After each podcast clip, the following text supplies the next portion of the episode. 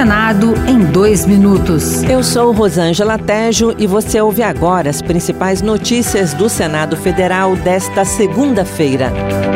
O presidente do Senado, Rodrigo Pacheco, defendeu que a comunidade internacional haja no sentido de evitar que o conflito entre Israel e o grupo islâmico armado Hamas alcance dimensões que fujam do controle.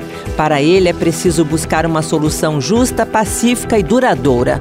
O senador Hamilton Mourão, do Republicanos do Rio Grande do Sul, destacou a postura do Brasil em relação àquela região. O Brasil sempre reconheceu a existência de dois estados, mas é importante que, dentro daquilo que são os nossos princípios de não intervenção, de acatar a soberania das nações e principalmente a autodeterminação dos povos, da gente buscar uma solução pacífica para esse conflito.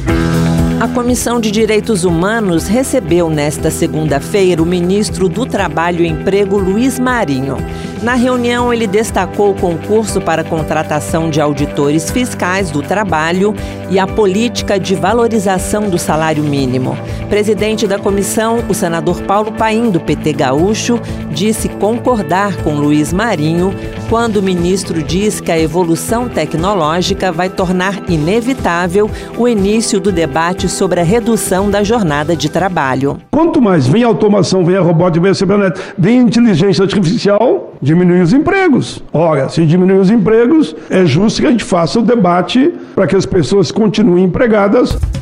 Outras notícias sobre o Senado estão disponíveis em senado.leg.br barra rádio.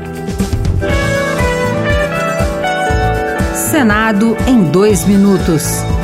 Uma produção Rádio Senado.